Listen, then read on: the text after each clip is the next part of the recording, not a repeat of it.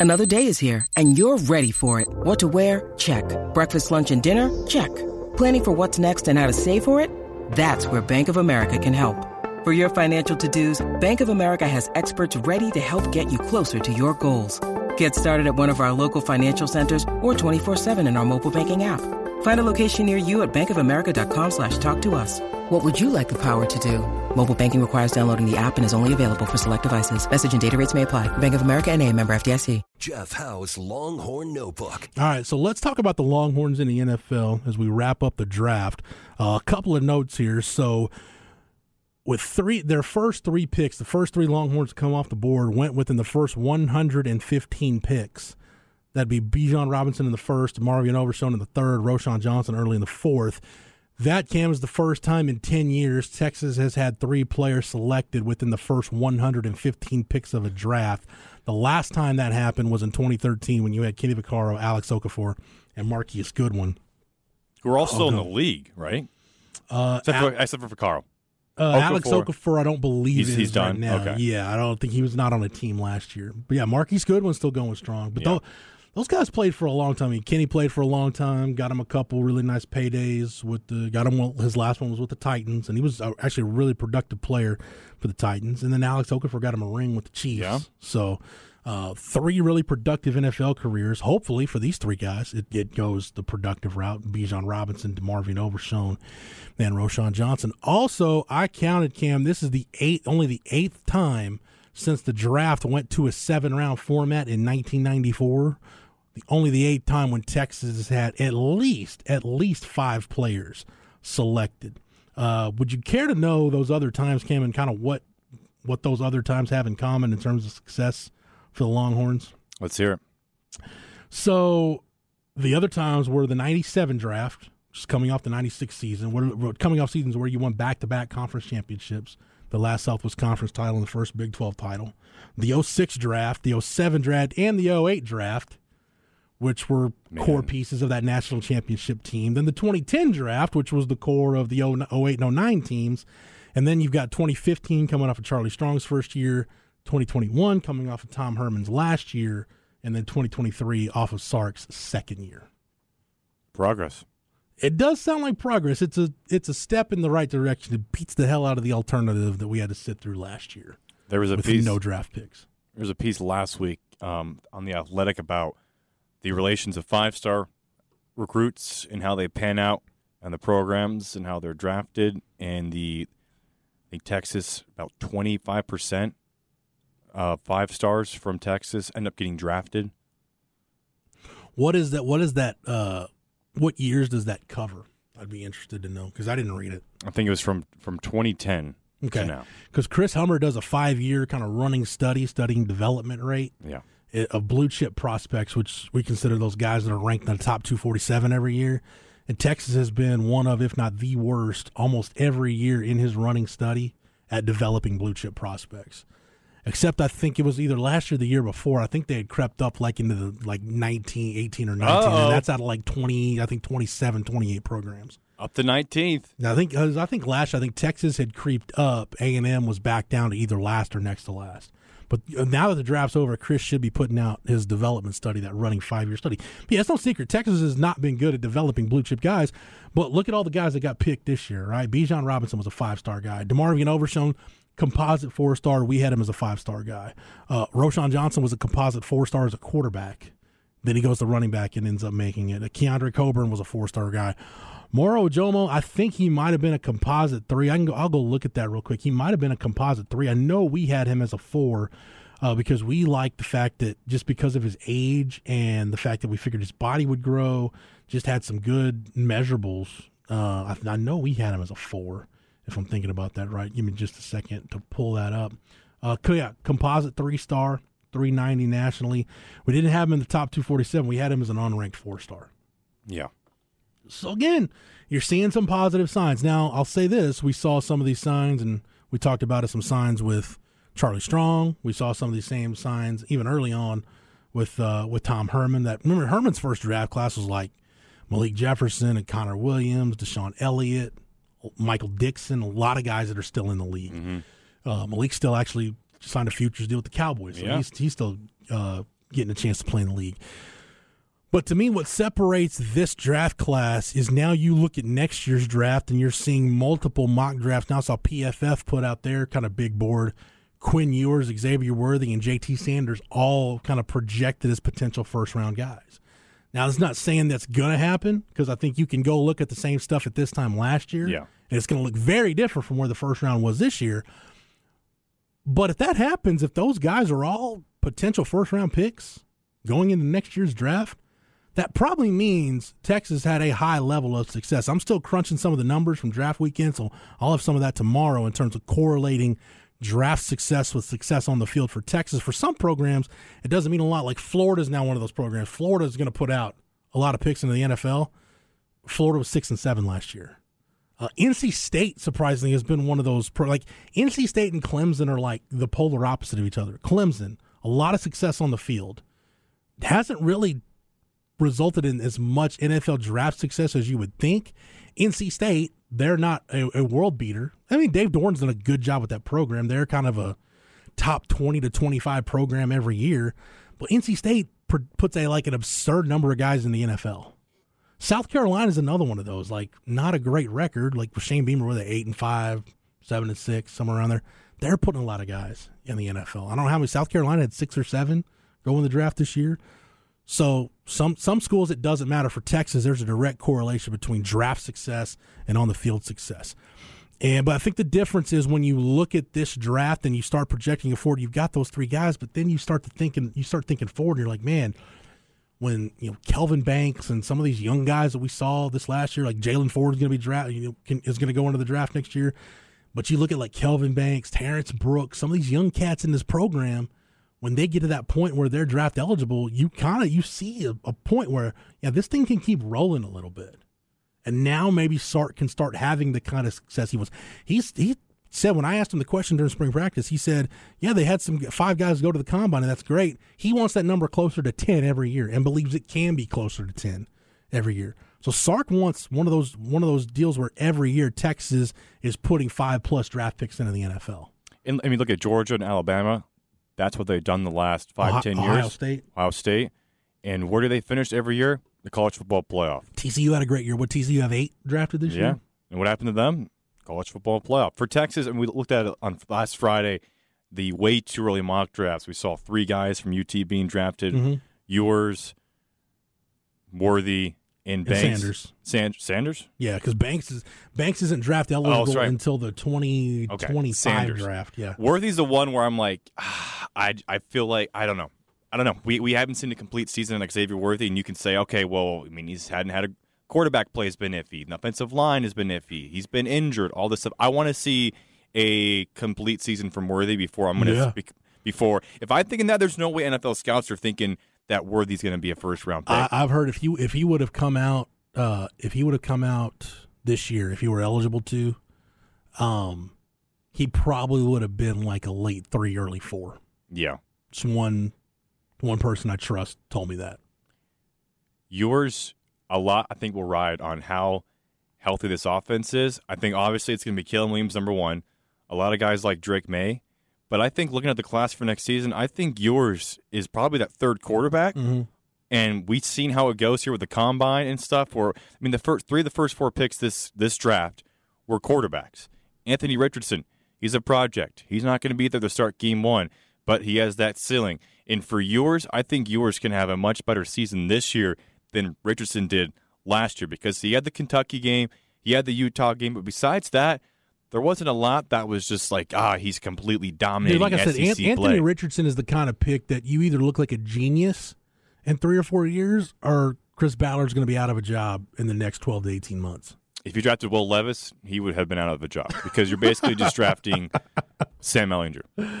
I think Ehlinger's a better quarterback than Will Levis, but Oh, I'm completely man. biased. Dude, it's going to be tough for Sam to make that roster, though. Cam, Yeah, like you know, they still Nick Foles is still there. They just signed Gardner Minshew. They draft Anthony Richardson, and Sam was kind of a, at least for the Frank Reich regime, was kind of a package guy where they could do some different things. Well, that's a perfect way to get Anthony Richardson's feet wet. So I don't know. Maybe at this point, maybe it's just best for Sam to just get out of Indy. Maybe if he can get released and go sign somewhere. I, honestly, because of their styles, dude, I think Sam would be a perfect backup for the Cowboys. Yeah. We kind of just like Colt with the Browns, where it's just like, man, like he got his chance, but that was just a really bad organization and, and uh, just the, probably the wrong team to be on. Yeah. I'm not saying Colt McCoy could have been a a perennial Hall of Famer and a Pro Bowler and a Super Bowl champion. There's a but, reason why Colt's still in the league. Yeah. I I can see Sam having a similar trajectory where he's just, you know, he's good enough if you need him to spot start during the year, but he's that security blanket. If you want to invest in your backup quarterback, you can invest in Sam Ehlinger. Yeah, and I think I think he will have a ten to fifteen career in the NFL, ten to fifteen year career in the NFL. Just being, even if he's just a backup quarterback, but he's a great locker room guy. He's a very high IQ individual, and he's someone that you want on your sideline Yeah. that can come in. Like he's, I mean, how many times do we see Colt come in in a year for the Cardinals because Kyler Murray gets injured? I mean, he he started three games last season, and, and ultimately Colt got injured. But I mean, this is what year thirteen of Colt in the league, and he's still trusted to be the number two guy. Dude, and, and and sign me up. Sign me up to be Dak Prescott's backup quarterback because as much as I love Dak, you know, dude, I've got a pretty good shot to start at some point this year. Yeah. They're going to need me for a game or two. So I know we're putting the cart way before the horse on Sam, but that Indy situation just, uh, man, new coach and, you know, you got a GM fighting for his job. Uh, just, You- they hired an a- ESPN analyst during the season, Jeff. Yeah, Jim Irsay doesn't get enough uh, credit for being uh, a nosy, hands-on owner.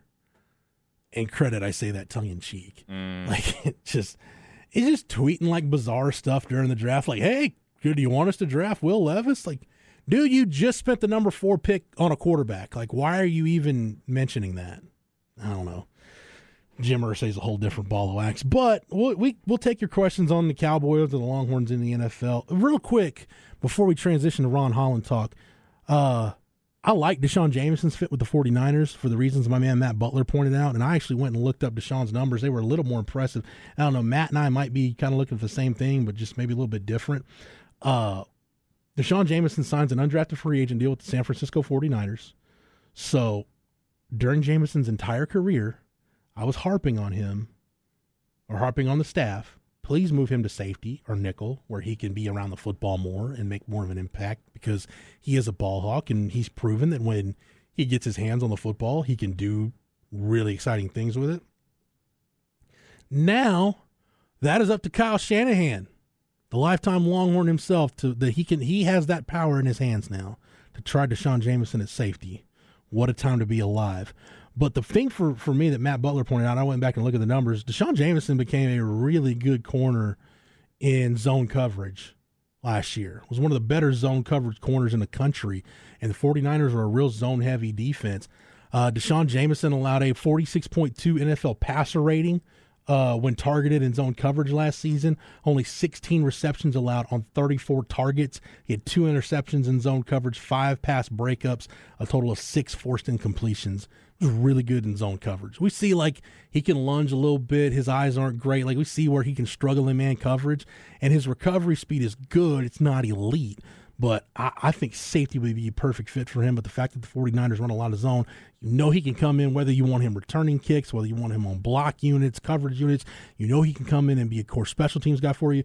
Whether it's the 49ers or somebody else, I think D'Shawn Jamison's making a roster. I, I've, I've thought that about him. I, I think he could, you could look back and say, wow, he, he had a better pro career than he had a college career. I really think that about D'Shawn Jamison. The nice nice thing about that signing is that it's a luxury signing because now the 49ers can use Jamison however they want versus at Texas where it's like we have no one else at cornerback.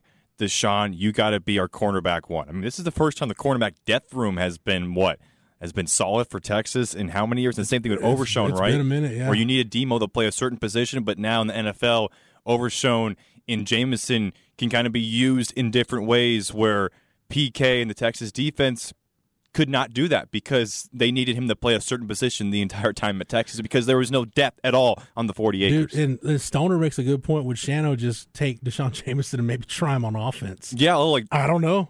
Cowboys use Jourdan Lewis in like, you know, jet sweep action. D'Shawn was a wide receiver his first year Yeah. on campus. has the speed for it. So we'll see. Uh, so I, I like, and the fact that the 49ers didn't have a ton of draft picks either probably makes you think whoever his agent is, I think that's probably a, was a really smart destination for him. Uh, then Anthony Cook signs with the Chiefs.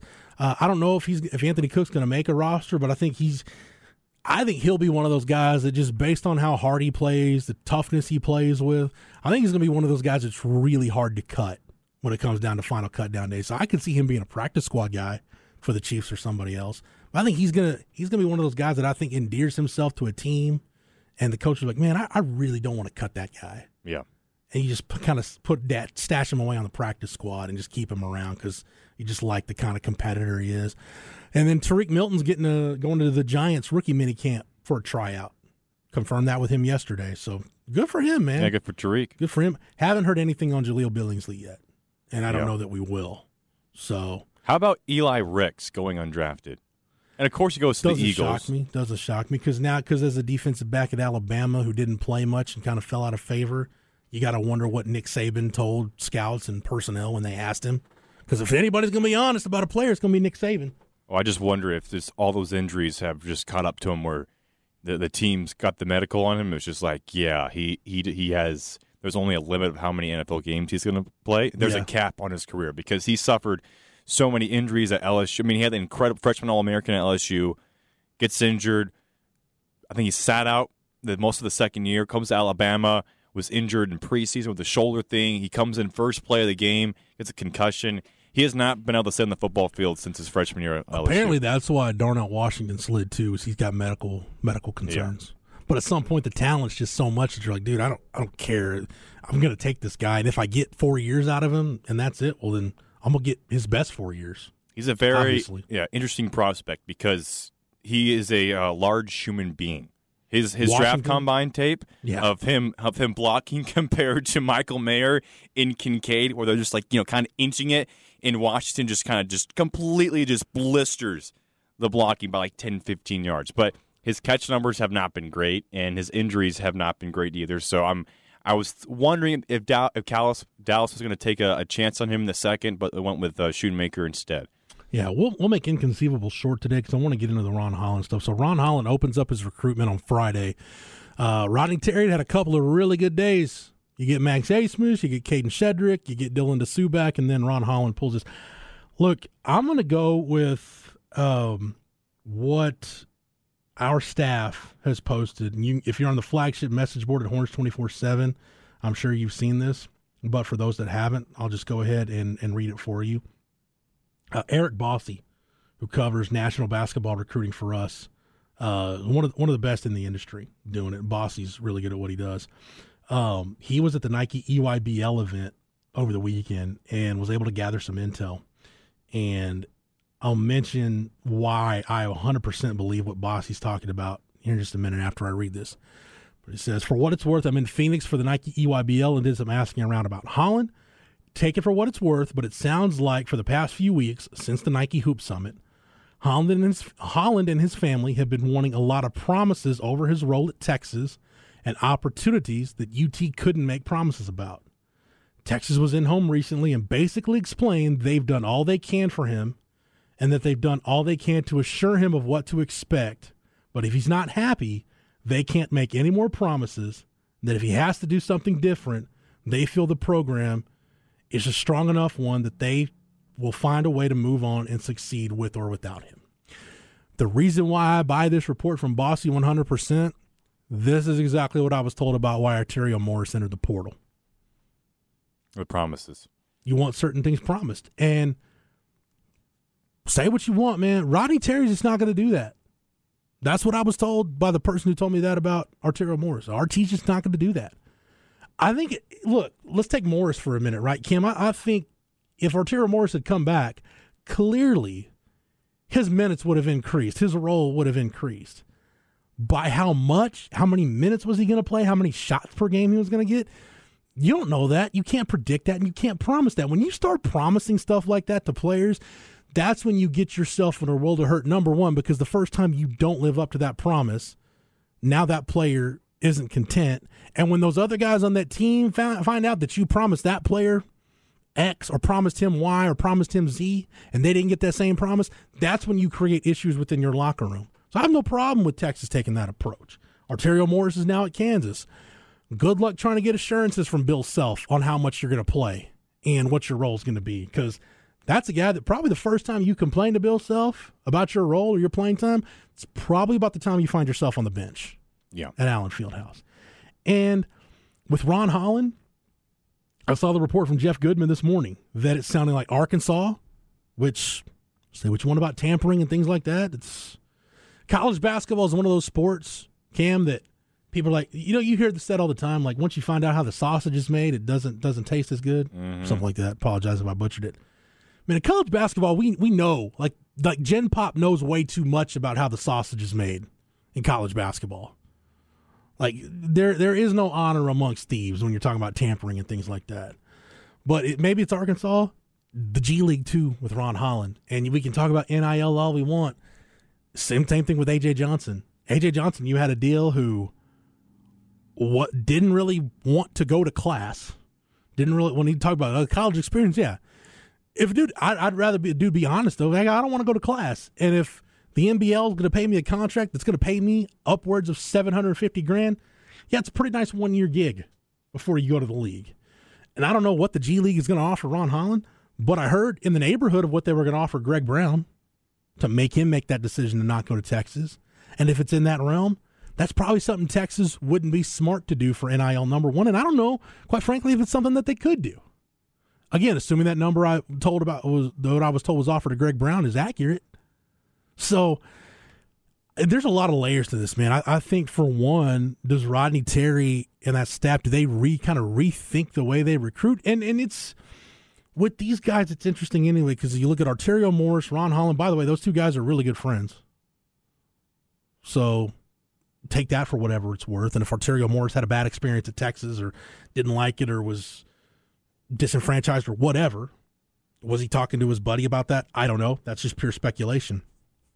But Arterio Morris, Ron Holland, AJ Johnson, three guys that you took that you knew they had professional opportunities and you knew something like this could happen. So I just wonder does it change the type of guys Rod and Terry and Company go out? In other words, if you're going to go after a guy that's going to have legitimate professional options for one year before he goes to the league, and talk about the one and done rule all you want, the NBA, the next CBA has already been ratified, so it's going to be another eight years before you can talk about that thing changing again. So it's just you're just going number one in the wind. Like it just it's not going to do any good to talk about it and, and beat that point home. I just wonder if it changes the type of guys they go after. In other words, if you go after one of these guys that has legitimate professional opportunities, do you have a good enough relationship with them to fend off the people that are in their ear telling them to take that contract? Because I tell you what, Trey Johnson, the number one prospect in the country out of Lake Highlands, he and Rodney Terry have a really good relationship. RT's got a great relationship with that family because Trey's dad played for RT when RT was an assistant at Baylor under Harry Miller. So they've got a good relationship. Trey Johnson's gonna have plenty of opportunities to go to the professional ranks if he wants to. And you you you have he's the type of guy he's so talented you have to continue to recruit him. Even if you sign him, you recruit him through the whistle like he's uncommitted and hope that your relationship is enough. It's it, it's not a good situation to be in to have to think about because you you want to recruit really talented players, but at the same time, you want to avoid situations happening like what's happening right now, where you now have zero incoming freshmen for the 2023-24 season.